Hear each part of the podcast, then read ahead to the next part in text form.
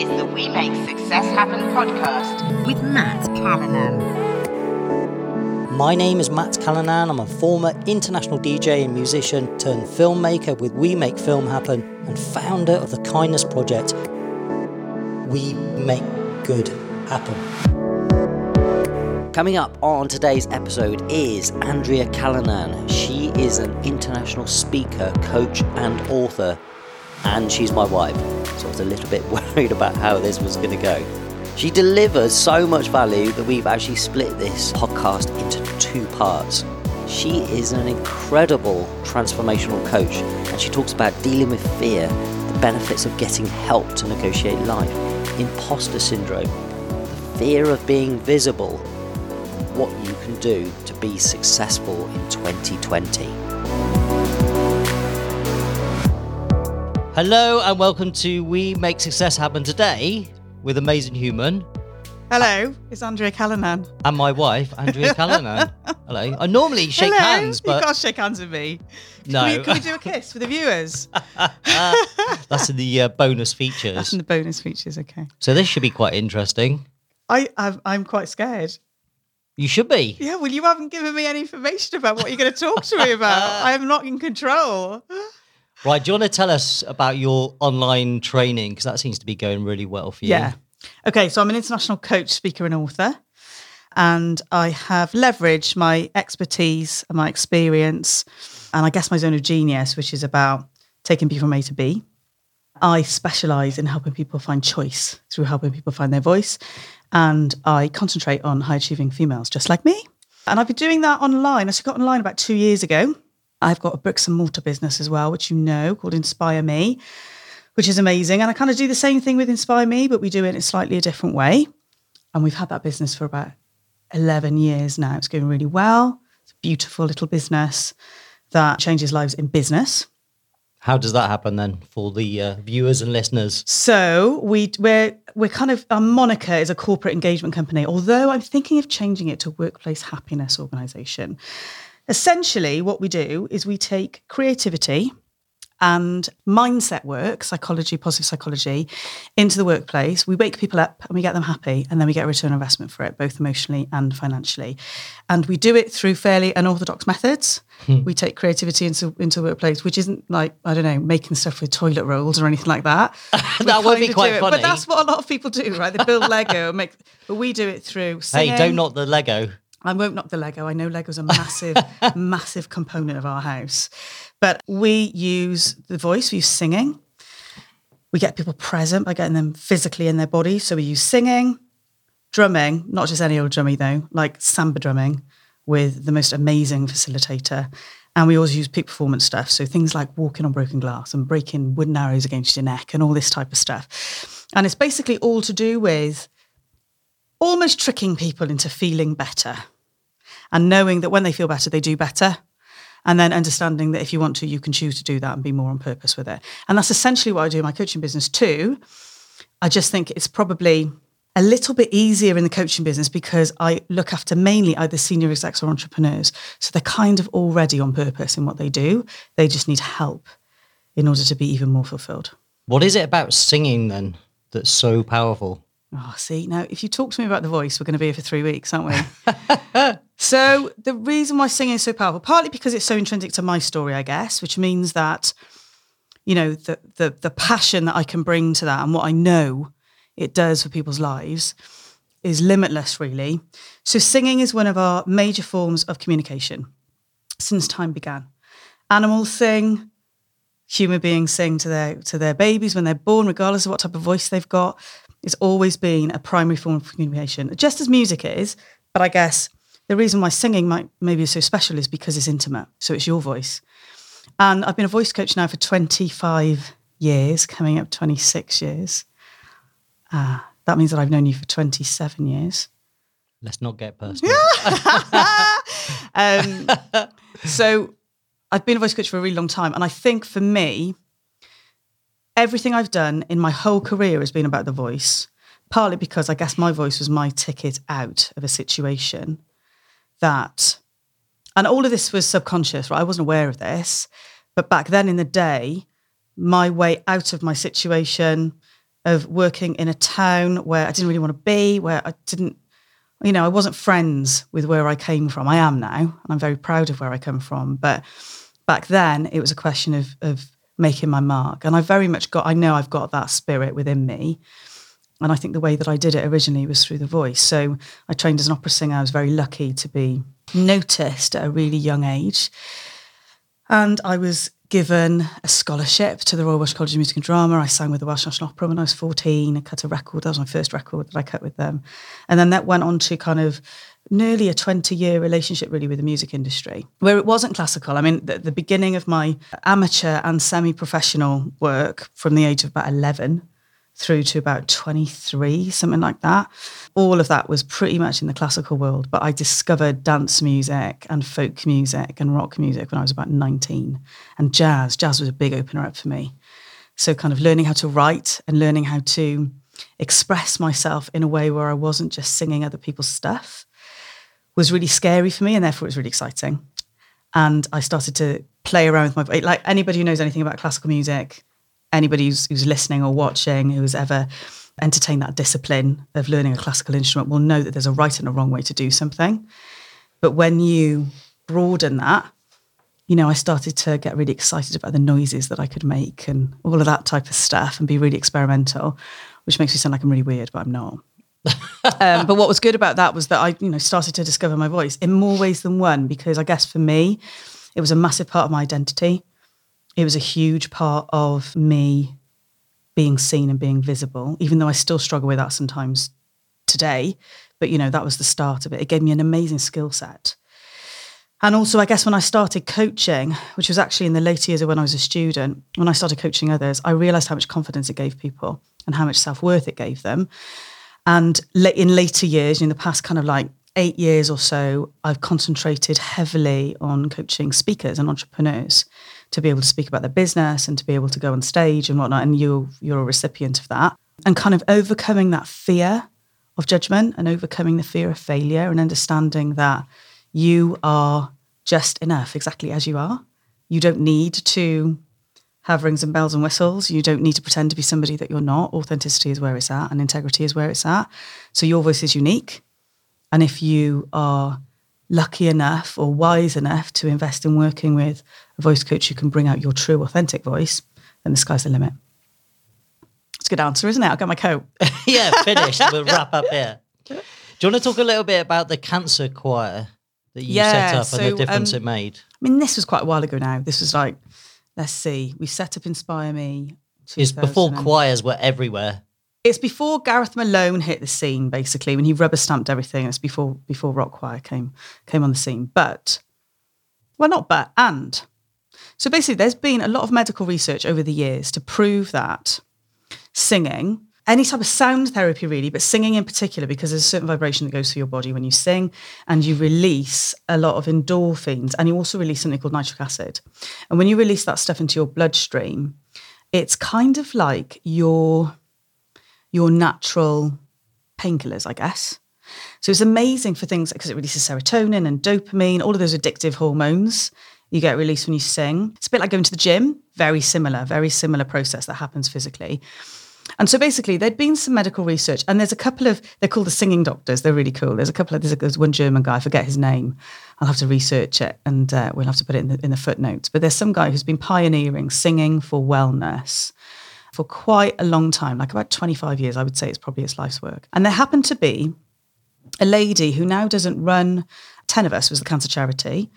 And there was a lady who took over the cancer charity called Claudia. And Claudia had been following this guy's research and happened to see us at an event, I think, because we, in Inspire Me, we look after mainly, presently, corporate-based choirs, so workplace choirs.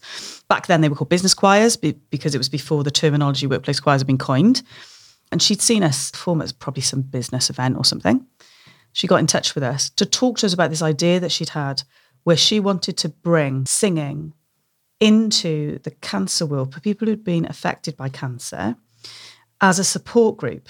Very interesting, really pioneering, re- really, really fascinating. Anyway, we were at the start of our business then. We were known as Sing and Inspire then. Sing and Inspire still exists as a brand, but I've, I've broadened the brand as the years have gone on.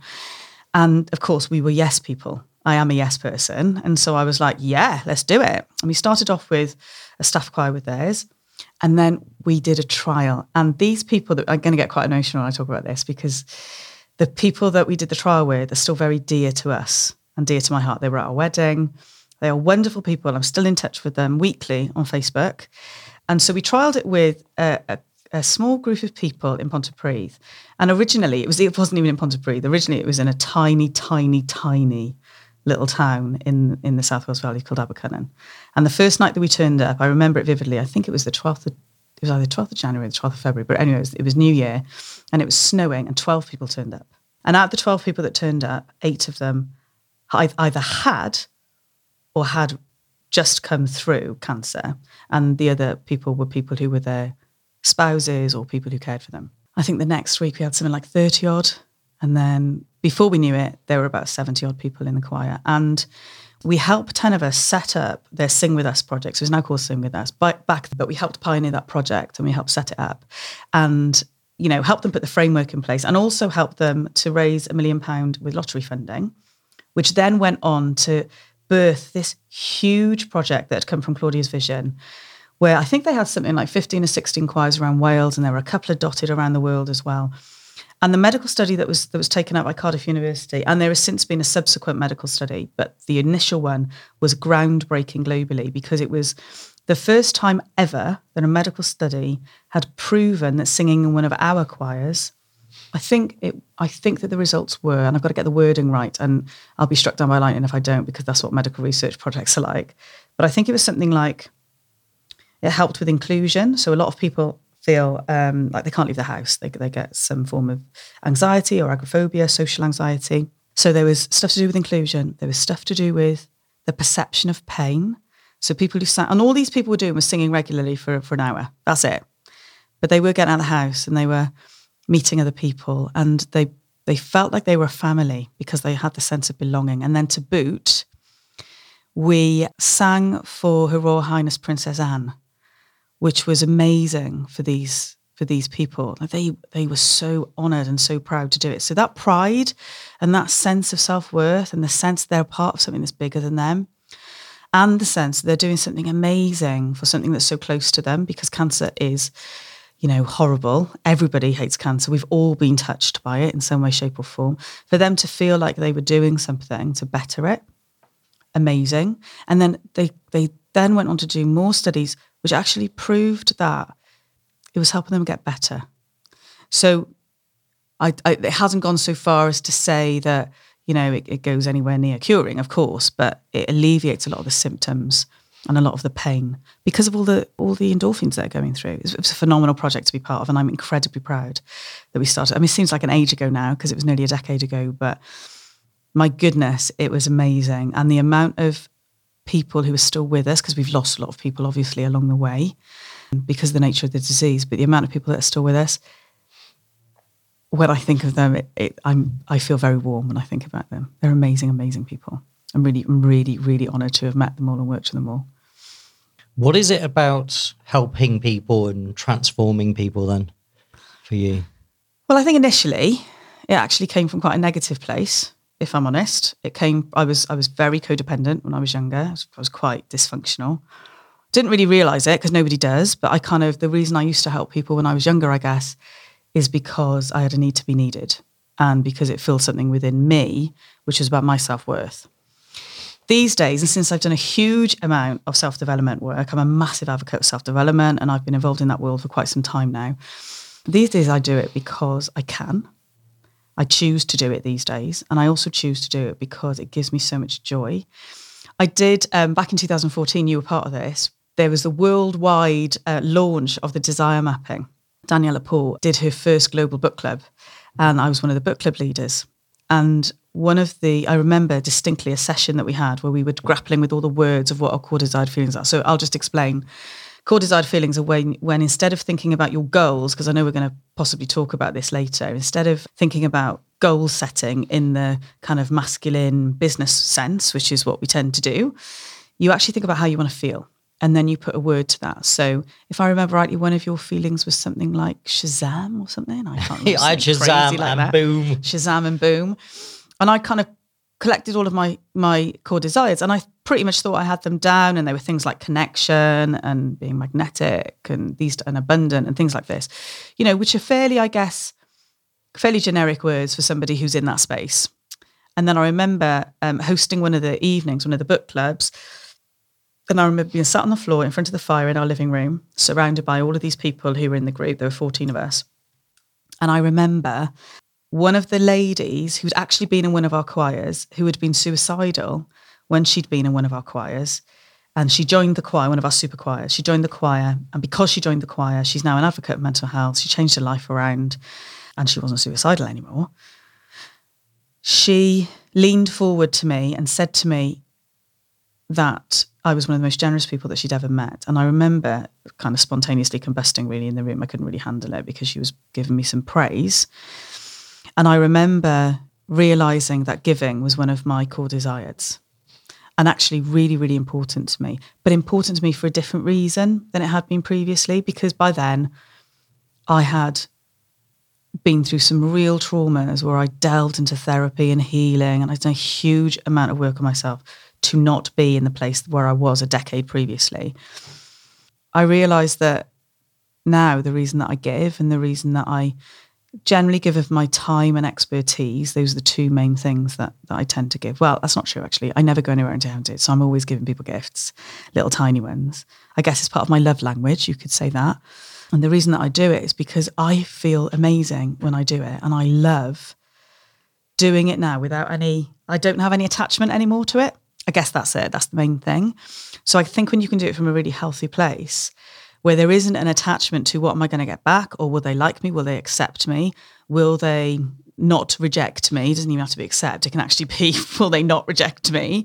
You know, all of that stuff. I think that when you're free of all of that, when there is no outcome, when you're not attached to, you know, if I do this, then X will happen. When you just do it because you want to, and you do it because it feels amazing and it's lush and you love it, then I think that that's really, it's changed my life, most definitely. It's changed how I perceive everything, because I've now got freedom in, in how I behave and why I do certain things. And freedom's the name of the game, really, isn't it? Everyone wants freedom. Everybody wants, that's, that's the ultimate success, isn't it? Feeling free. Yeah, I think so. Yeah. Definitely one of them. So you're doing lots of coaching now. What What are the main things that keeps people from moving forward and holding people back? Fear. Fear is huge. I do a huge amount of work on fear, massively. Fear of judgment, fear of failure, fear of rejection. Those three main things, which all really lead to fear of rejection. That's that's what it is. It's all Maslow's, isn't it? It's all Maslow's hierarchy of needs. We need to belong. And if we fail, we don't belong and we get cast out and eaten by wolves and all the rest of it. You know, it's all that stuff. So there's that fear. Also, there's definitely... So the demographic of people that I work with in the coaching primarily are women who are between kind of mid-thirties to mid-fifties. And they tend to be high achievers, so they tend to be ex-corporate. And maybe they've had some kind of life change, which sometimes they've chosen, sometimes they haven't really had a say in, where for some reason they're not working in that space anymore, either because they've had children, they need more flexibility and want more flexibility, or because they might have had an illness, so they need to change how they work, or because they might be made redundant, or whatever the reason might be. And what tends to happen is, whenever they've had these changes, these pivots, I call them, I call them life pivots. When they've had these life pivots, either in their career or in their personal lives, what happens is their identity changes, and sometimes their brain doesn't catch up with the fact that their identity has changed, which means they come into a bit of a, a crisis around who they are. And whenever you have a crisis around your identity, you lose your sense of self-worth, even if you had a sense of self-worth before. And sometimes people don't, you know, most people don't even think about this stuff. Most people are just getting on with life and just going through day to day and month to month and thinking about their next holiday or thinking about paying off their bills or whatever they're doing. But actually there is another way that you can choose to conduct yourself and behave through this life if you want to. And I know it starts, you know, we're starting to get a bit deep and we're a bit big now, but this is kind of the cornerstone of who I am. And I know you know this, and I know that you subscribe to this too. So I think that the power of choice is really amazing. But I also know that it's very difficult to make choices if you don't feel strong enough and if you don't feel like you're worthy enough or deserve, deserving enough and all that stuff. And it and it triggers so many points for people around things like being selfish and things like um, shoulds and shouldn'ts and all of that type of stuff, especially when they've got children or they've got responsibilities for other people that they may be caring for, other dependents. It's really interesting, all the stuff that it brings up. So primarily, I guess within the space of me helping people to find their voice, I'm a mindset coach, and that's probably what I'm most well known for in the coaching world that I do. I also I also coach on business, and I also coach on visibility and finding your voice, as well as, of course, the physical side of public speaking. But I guess that fear leads into fear of visibility, which means that they can't market themselves. They can't speak about their business because they're too scared, which means that they haven't got enough income coming in, which means that they don't have the freedom that they need. They're in lack. So it kind of is, it's a bit of a domino effect, really. And I guess I've been self-employed now for eighteen years. It's a long time to be self-employed. I think I'm on my sixth business venture. And, you know, on paper, I guess I'm pretty successful. That doesn't mean that I feel successful all of the time, because we go through stuff in life that we need to negotiate. And sometimes we need help to negotiate our way through certain periods in life. And so that's why... I mean, I've always been a teacher and I've always been a coach, right, for the whole of my career. So kind of moving more into coaching full time, well, not full time because I, I, I've still got my, I've still got Inspire Me, obviously, but moving more into that space was a natural progression for me because it's one of my talents. I'm really good at taking people from one person, from one place and taking them to the next. There's definitely imposter syndrome. Imposter syndrome comes up time and time again. Do you want to talk about that um, yeah, for so, people that may not kind of understand what it is? So imposter syndrome is where you feel like a fraud. You just think somebody's going to find you out, right? So it's where you've probably, you've, you've taken a leap and you've had some confidence and you've moved into something and you're doing something that you know is challenging you in a good way, probably. And it might be that you know that you're, that you're meant for more. A little plug there for my book, which we'll talk about later, I'm sure. But it's like, if you know that you're meant for more, but you're scared of stepping into it, which I think is very common. It's a very common experience. I've experienced it time and time again, which is how come I can coach on it. And I know that, well, I know that most people I know, especially entrepreneurs, have that. Again, it comes back down to self-worth and fear of rejection. So it's kind of the same thing, but it's wrapped up in a different package. And when you're looking at things like imposter syndrome and fear, I think it's really important to be sophisticated about the words that we use and the language that people use around it. Because if Especially, actually, I do a lot of senior exec training and I do a lot of senior exec training with men. So one of the uh, methods, one of the tools, I guess, you could say that I use is learning to be present and learning to be vulnerable, learning to lose the ego. Well, try saying that to a room full of men who are all on six figures in suits, yeah, who are all an archetype, and talk about vulnerability. And, you know, it's interesting what happens in the room, right? So I have to frame it. And I might have to talk about being open, or I might have to talk about, have any of them got wives or girlfriends? And of course, most of them have, or boyfriends. Most of them have got a partner, right? And I'll say to them, well, you needed to be vulnerable in order to fall in love, right? And then little pennies will drop and they'll be like, ah, I see what you mean, you know? Because really, yeah. But men hear vulnerability and they think, I am, I, my my soft underbelly is vulnerable and I'm going to get attacked and I'm Especially going to die. In the workplace. Right? In the workplace, exactly. But and it's really, really challenging the work that I do in mm. the workplace. Thank you, Brené Brown, for kind of opening up that world. But it's like, you talk about that with entrepreneurs, and most of the best entrepreneurs that I know and most of the most successful people that I know, regardless of what they earn and regardless of what they do, are vulnerable. Mm. They are open to learning and they are open to innovation. They're open to creativity. They're open to connection. They're open to collaboration. They're open to being wrong. They're open to screwing up because they know they only learn when they screw up. The only time I ever learn is when I screw up. That's it. You know, hands down. So it's like when you've got, when you can get somebody into that space, you can move mountains with them because they, you can, they, they become possible. You know, when you can get people to, to drop the armor when they stop being armored. And the only reason we're armored is because we're scared. And that's where the imposter syndrome comes up and all that stuff. So talked about fear, I've talked about imposter syndrome. Fear of being visible is a massive one. It's huge, especially for women, because the, the type, the, so the age group is my age group, because you're usually your avatar, right? So in, in business, when you've got a personal brand, and my age group are starting to become invisible. Why is that? Well, this is really interesting. And I bet there's going to be loads of comments about this, and bring it on. Let's have a juicy conversation around it. So women who are of a certain age will have most likely had a couple of kids, maybe, right? Not necessarily, I know that this is a complete generalization, right? So you don't have to have had a couple of kids to feel like this, but most likely will have had their children. So they won't be on that chapter. They may be on the chapter of child rearing, but they won't be on the chapter of babies and trying to have babies. Usually they've had, if they're going to have children, they will have had them. Sometimes, like me, for instance, I mean, I know that I'm a bit of an anomaly because I've got one child who's just left for university and one child who's just started full-time school, right? Which is a bit rare. But nonetheless, there will be new chapters happening in contribution because your function changes as a woman when you have a child. When you get pregnant, your function changes as a woman. And then it changes again when you have children. And then it changes again when those children don't need you anymore. So every single chapter, it changes. And it's really emotional.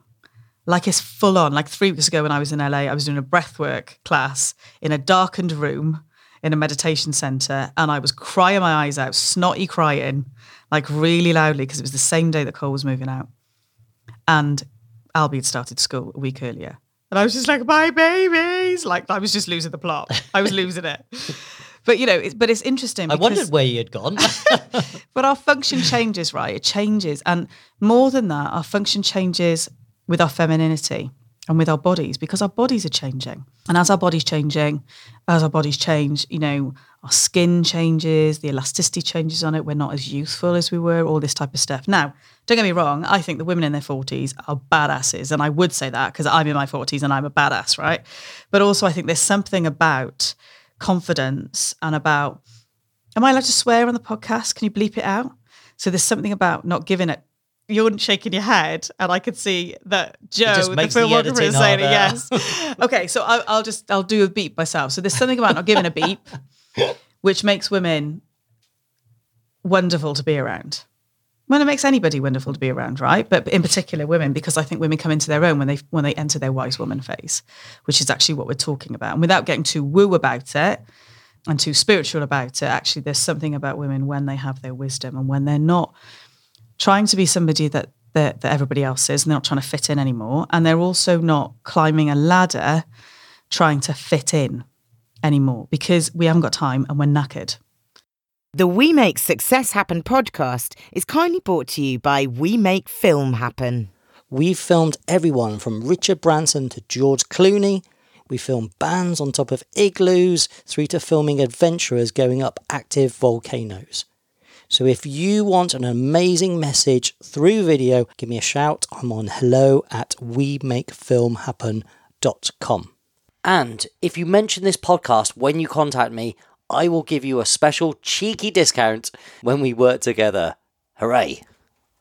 So it gets to that stage where you're just like, I haven't got time to make sure the house is tidy all the time, or I haven't got time to make sure I'm a size ten all the time, or whatever it might be, whatever, whatever it might, whatever your jam is, you know.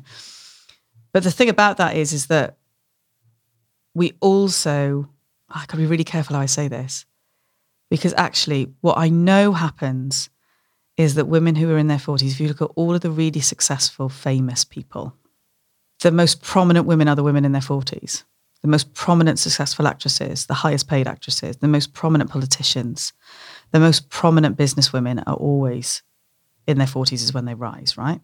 But similarly, part of that is because in society, and there's going to be so much conversation around this, I'm quite scared about saying it, but I'm still going to go there. In society, that's when we start to come to go into the background a bit, unless we choose not to. But choosing not to takes a lot of courage, and that's why it's so scared to be visible, right? Because we're not spring chickens. We're not the people that, you know, we're not the people who caught the same attention. We caught attention for different reasons when we're in our forties and when we're in our fifties. We caught attention because of who we are and what we're creating and what we bring to the party rather than because of what we look like. It's a massive piece. It's huge. And the biggest way to shame a woman is to shame them with their body image, whereas the biggest way to shame a man is to shame them through them failing and not being able to do something in the right way. So again, quoting Brené Brown, she's done the research on this. There is data. This is data proven. So when women are scared about failing, they're not just scared about failing, they're really scared about what they look like and what the judgment from often other women is going to be about how they look on a Facebook Live or on the television or on a podcast. Or and there's often, a, you know, with the imposter syndrome especially, let's tie that back in, there's often a thought of who does she think she is? who is she? It's the tall poppy syndrome stuff, you know? Who does she think she is to stand up and say this stuff? And, you know, I've experienced this personally, and it's fascinating. Unless you've done some work on yourself, and unless you understand that all of those comments are coming from those people because actually what I'm doing is scratching a wound in them. So they have to project out. If I hadn't done that work, I wouldn't be where I am, and I wouldn't be as visible as I am. I certainly wouldn't be in all the press that I do. And, you know, I, should, I, I just wouldn't be in that thought leadership space. I wouldn't be there because I wouldn't have the guts, because I wouldn't be able to cope with all the criticism. Admittedly, it's, it's interesting, you know, being a performer and starting my, my career as a performer. And one of the things I was told a long, long time ago, I was probably only about, I don't know, maybe sixteen or something. And I was told that the entertainment industry was built on rejection. Really interesting. You know, when you think about limiting beliefs and you think about all that type of stuff that we say to ourselves. And I remember using that in my coaching practice for years. And I'd say to all of the young hopefuls, you know, you've got to learn to fail, guys. You've got to learn to accept it when somebody says no. And if they say no to you, it's probably not because you're not good enough. It's probably just because you're not you're you're not what they're looking for at the time. You know, sometimes it was because they were not good enough and they needed to deal with that and, and level up, right? But when I think about that now, I hate that phrase. I think it's really damaging. I think it's actually quite toxic. I understand why somebody would would come up with that phrase to try and protect the person who's on the other end of it and say to them, look, people, you're not going to be everybody's cup of tea. People are going to point fingers at you. They're going to they're going to shoot bullets at you. They're going to criticize you. Then they're going to be challenged by what you say. And some of them are going to be outright angered by what you say. I know you've experienced this. With We Make Good Happen, I know you have. There's going to be haters. My new way of thinking, and this is really interesting because this comes from one of my coaches that I work with now, Nick Pidgeon, and she told me this about eight, two and a half years ago, two years ago, something like this. She was the first person to introduce the concept that she loves haters. And I remember thinking, shut the beep up. Why would you love haters? See how well I'm doing? Barry girl, not swearing. I think I'm doing really well. And now I'm coming around to the concept. If people unsubscribe from me, I'm like, good. I'm glad you're unsubscribing from me, because otherwise I'd just be noise and you're just filling up and giving me false figures, right? But also with the haters, I'm like, good, because maybe, just maybe, I might put a thought into your head that you could choose differently. Or you might ask yourself, why do I feel so annoyed by this woman saying X Y Z? And hopefully it, it, you know, it'll encourage people to maybe do the work, you know, or at least be open to doing the work, so that, because this is the thing, right? If you talk about, if I think about the ethos of something like We Make Good Happen or We Make Success Happen or the work that I do in my life, there's a global consciousness with it. And without getting too L A about it, what we know is if you've got lots of people who subscribe to the same thing, it can be equally as toxic or as positive as it needs to be. So when you've got the likes of an amazing autistic schoolgirl who sees that the climate change isn't big enough, and she sits in front of a government building in protest and sparks a global riot about doing something about climate crisis, that is global consciousness doing something for good. And look how controversial it is. Like, even now, I can just imagine people going, rah, rah, rah, rah, rah, rah, you know what I'm saying about it. And great, good, because actually what we need is to disrupt people. She's an incredible she's woman, amazing. Isn't she? I love her. I think she's brilliant. I absolutely love her. I would love to meet her one day. I bet you'd love to interview her one day. Greta, she, if you're listening. Greta Thunberg. You're welcome we're, anytime. We're, we're inviting you. But, you know, but it's really interesting, right? Because actually, sometimes it just takes one person to do something that is so significant that touches the hearts and minds of others that it changes everything about how we behave as a society. The domino effect. Oh my goodness. And like, I feel emotional talking about it because it's amazing and it's, it's really important to me. Like, I know that I change lives. I never used to be able to say that phrase. I used to say I used to facilitate life change mm. because I couldn't own my part in that. And, you know, through all the work that I've done, somebody said about three years ago, this was somebody tore a shred off me, another coach, a fellow coach that I work with in L A every now and again, tore a, uh, tore a strip off me in front of a room full of people and just said to me, if you don't own it, they can't.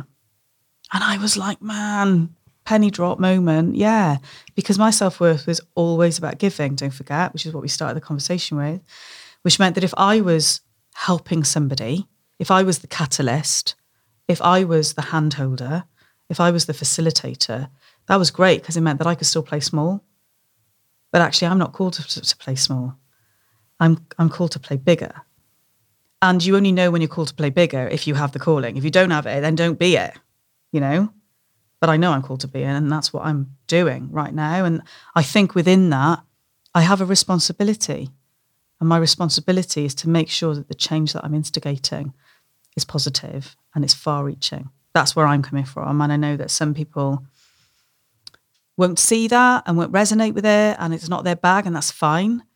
But I'm very congruent in that's what I'm doing. And I've got a feeling that's what you're doing too.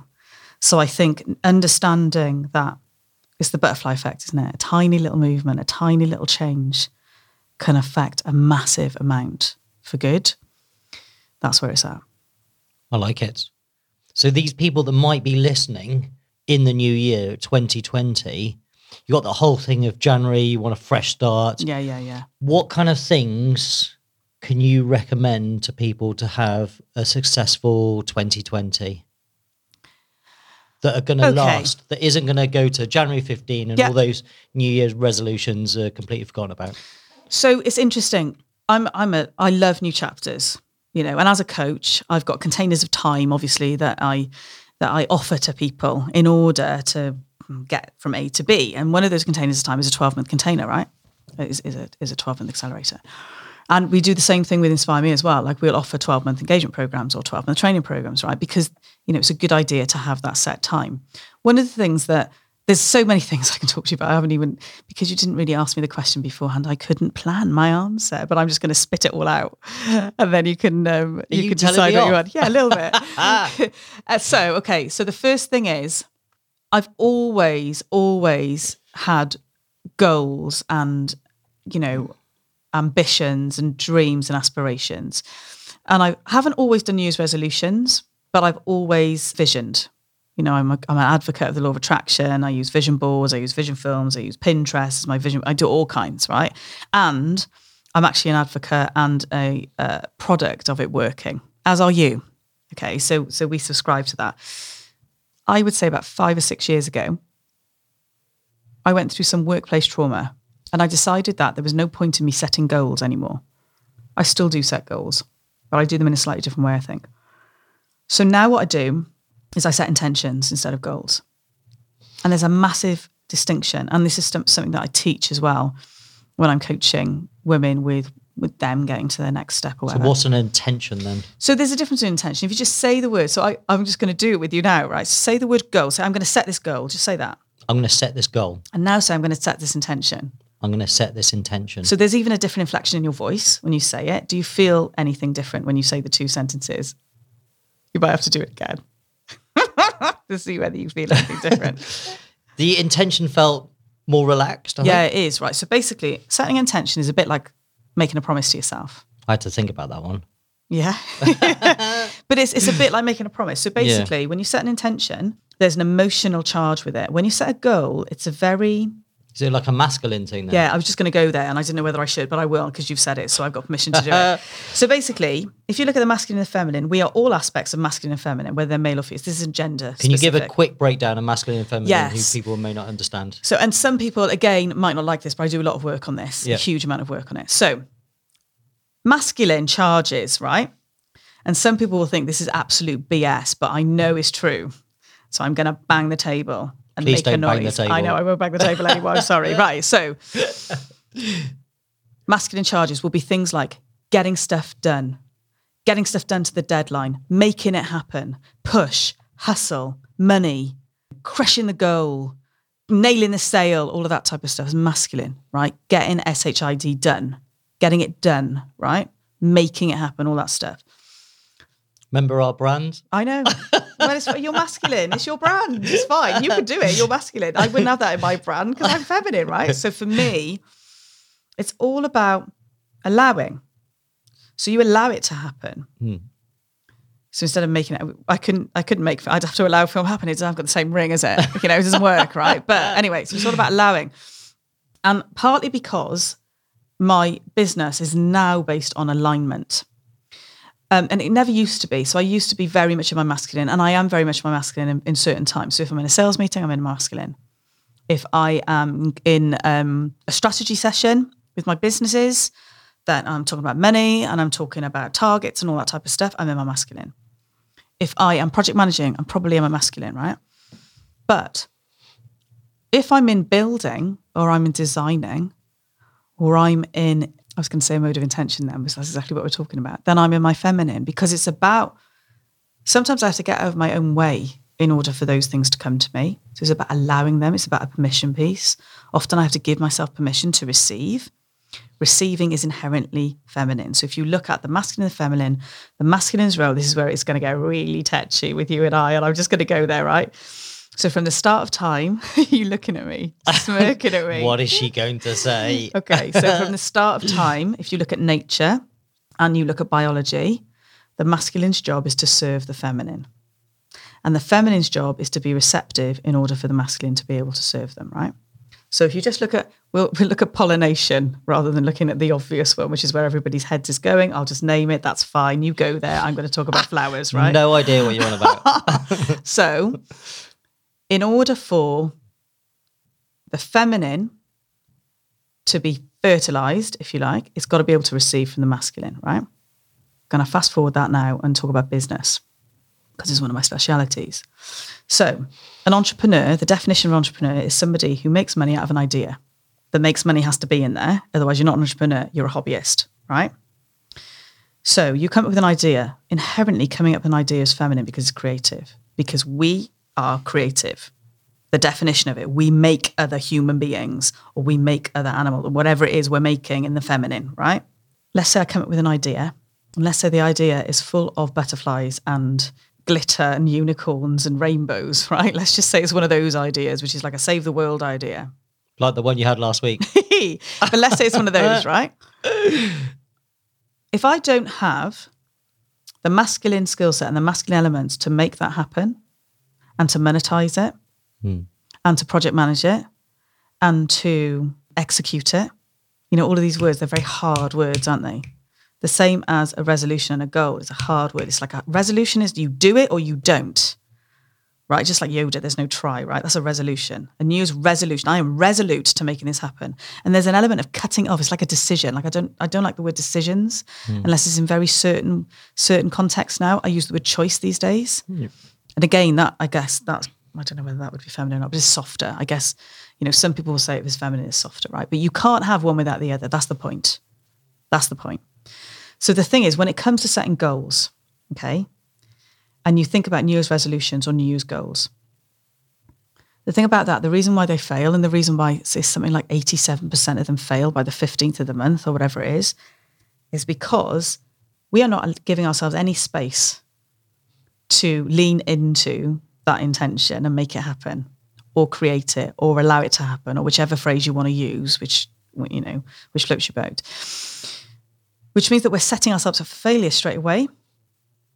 And it's it's an interesting concept. And since I started changing how I look at it, which was probably about three years ago, so much in my life has changed because I've changed my approach. So if I set an intention, I might set an intention that in quarter one, I am open to creativity as I launch a new pivot and Inspire Me. Now, that sounds very flowery and it sounds very soft, right? But actually, what that means is I'm creating something new. And it means I'm open to it and I'm going to receive what comes and I'm going to play with it and I'm going to explore it. And I, you can bet your bottom dollar it'll happen quicker than if I'd set a goal for X to happen by X. Always does. So I think there's some stats and, I, and I'm, you know, I might get these wrong, so somebody can correct me on comments if I do get it wrong, right? But I think the stats are something like, if you set an intention, there's a Forbes article on this because I use it in my coaching. If you set an intention, you're something like eighty-four percent more likely to achieve the intention and to to realize the intention than if you set a goal.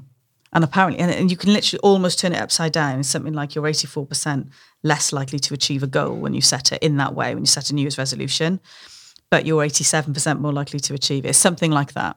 So, you know, I don't know the exact figures, but I know that it's it's a vast difference. So now I set intention. So my first My number one would be to set intentions rather than resolutions. So how many intentions should people set?